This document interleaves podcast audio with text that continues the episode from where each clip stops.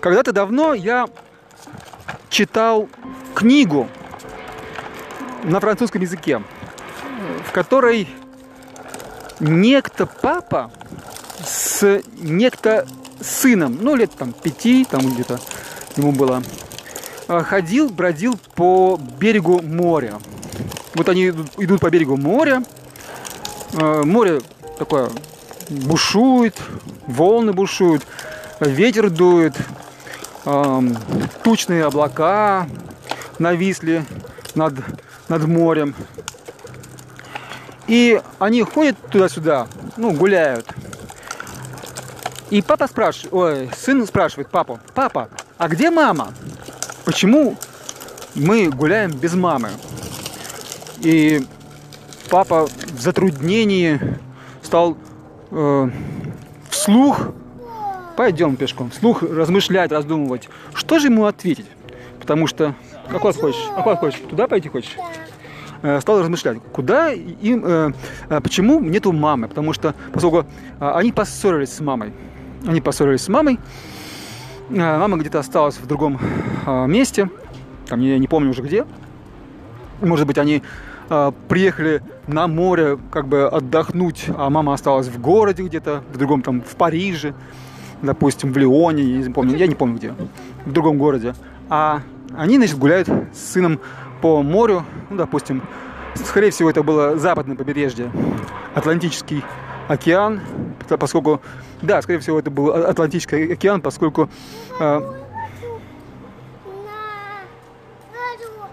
Что? Мой сын хочет что-то?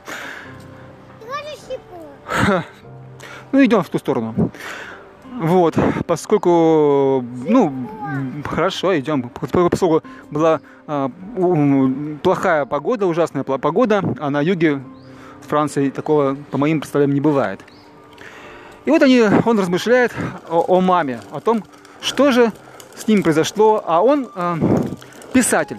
Он писатель, и, э, и как бы он размышляет, о чем еще ему написать. То есть, чтобы ему написать. Денег нету, там, как, как это бывает э, подчас у творческих людей, там трали-вали. Денег осталось мало. И, и что же ему делать? А не написать ли ему рассказ о случившемся, о том, что с ними происходит? И вот э, он размышляет вместе с сыном, сын задает какие-то вопросы, он думает о том, что э, он, писатель, может сейчас написать рассказ про то, что с ними происходит именно сейчас на море. И мне почему-то тогда это, как бы, ну, как сейчас говорят, торкнуло. Или кольнуло в сердце. Или вошло как-то в память, впечаталось. И вот э, сейчас, когда я гуляю, гуляю с моим четырех, почти четырехлетним сыном по парку э, и размышляю о ситуации, которая в нашей жизни, о том, что я тоже могу там написать рассказ о том, как я сейчас гуляю с ним по парку, или могу записать подкаст, как сейчас я это делаю. Я вспомнил тот рассказ на французском языке про папу и сына и подумал, а ведь похожая ситуация. И насколько, а, насколько художественные произведения, там рассказы, сказки, фильмы в, впечатываются нам в подсознание и влияют на наше будущее, формируют наше будущее.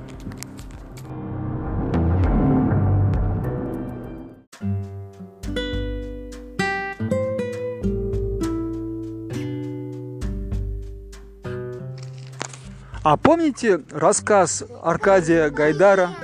Пойдем, пойдем. Голубая чашка. Я напомню сюжет. Прочту его из Википедии. Семья с дочкой в конце лета снимают дачу в Подмосковье с целью провести там долгожданный отпуск. Спустя три дня по приезде к маме пришел ее старинный приятель, полярный летчик. Уделяя все внимание гостю, она обижает других членов семьи окончательно оформляет конфликт неизвестно кем разбитая мамина голубая чашка. Отец с дочерью в отместку отправляются в импровизированный поход по окрестностям. Возвращаясь, они видят установленный ветряк и следует примирение семьи. Хорошо, давай.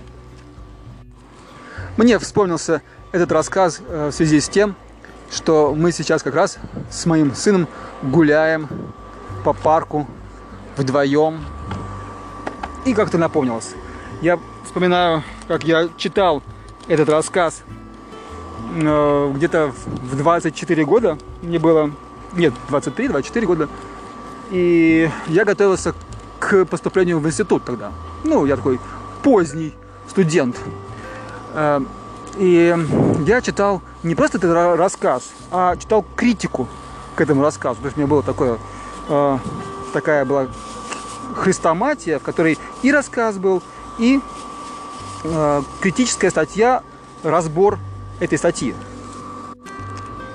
В той критической статье, как сейчас помню, мне это отложилось в память, поднималась тема о том, что происходило в, самом, э, самой семье Гайдара в тот момент. Ну, то есть не просто э, какой-то там герой, м, герой рассказа рассматр- рассматривался, а насколько рассказ был автобиографичен.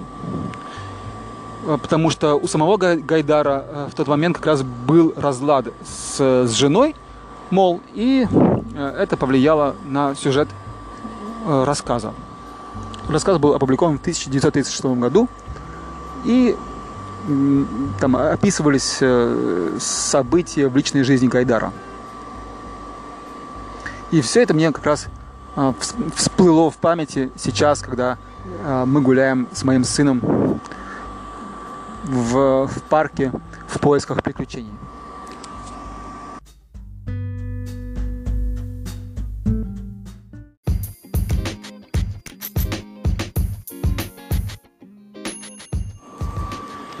И вот какую тему, какой вопрос я бы хотел поднять в связи с, э, с этими рассказами. Насколько программируют нас, людей, чужие рассказы? Ну, вот автор написал рассказ по, по э, стопам своей жизни. Допустим, будет это все. Допустим, будет это про э, писателя с сыном на море или про писателя Гайдара, который э, написал рассказ, рассказ э, «Голубая чашка» или еще какой-то рассказ.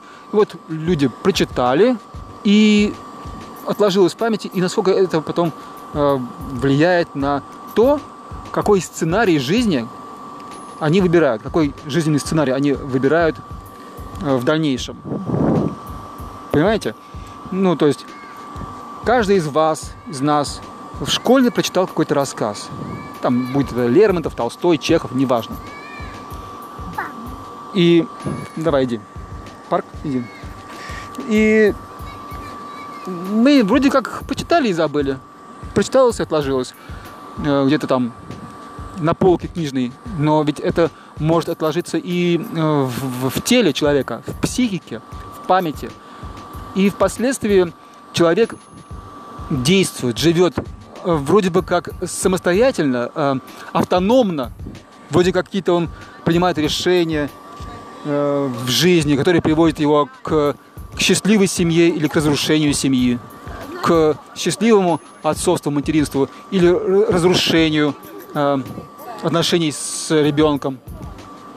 И вроде бы человек интеллигентный, а у него потом почему-то вырастает сын алкоголик, например, как у нас э, у одного родственника. Интеллигентная семья. А он там директор музыкальной школы, интеллигент. А Жена тоже там что-то там преподавала. А сын алкаш.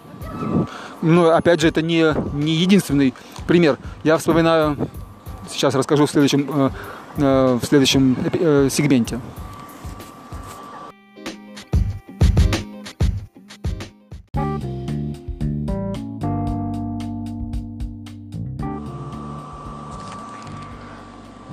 Или вот я вспоминаю своего одноклассника.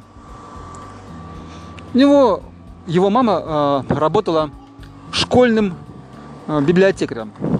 Ну, то есть очень куда уж как бы интеллигентнее мама, да? Папа был какой-то там доцент чего-то там, какого-то вуза.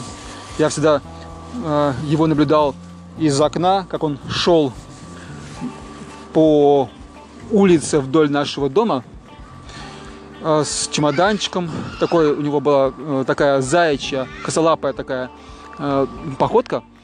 И сын его, э, мой одноклассник, унаследовал эту походку, и фамилия была у них э, Зайцев. Я всегда думал, как интересно, повлияла фамилия или как повлияла на фамилию, на выбор фамилии э, вот эта внешняя э, характеристика. Что ты хочешь? Влезть, пролезть? Да. Давай, пролезай. Ну туда не надо залезать, малыш, ты можешь упасть.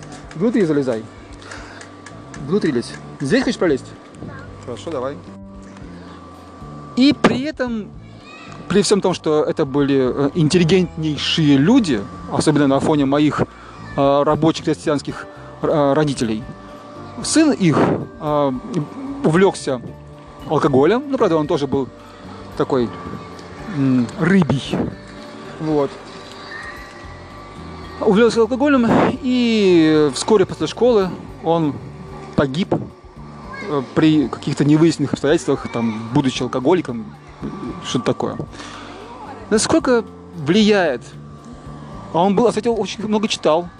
Он любил чтение, любил фантастические рассказы, в отличие от меня. Я в школе не читал, мало читал. А он очень много читал э, фантастических рассказов в журнале «Юный техник». Кто, может быть, знает такое, такой журнал. Был когда-то. Был начитанный мальчик, начитанный юноша. Но насколько повлияло прочитанное там, в нем, на его судьбу, на его дальнейшую жизнь. Ведь он там читал, я помню, там Герберт Уэллс или и так далее. Хорошо, хорошо, купим, конечно. Вот, так что мне интересно поднять эту тему.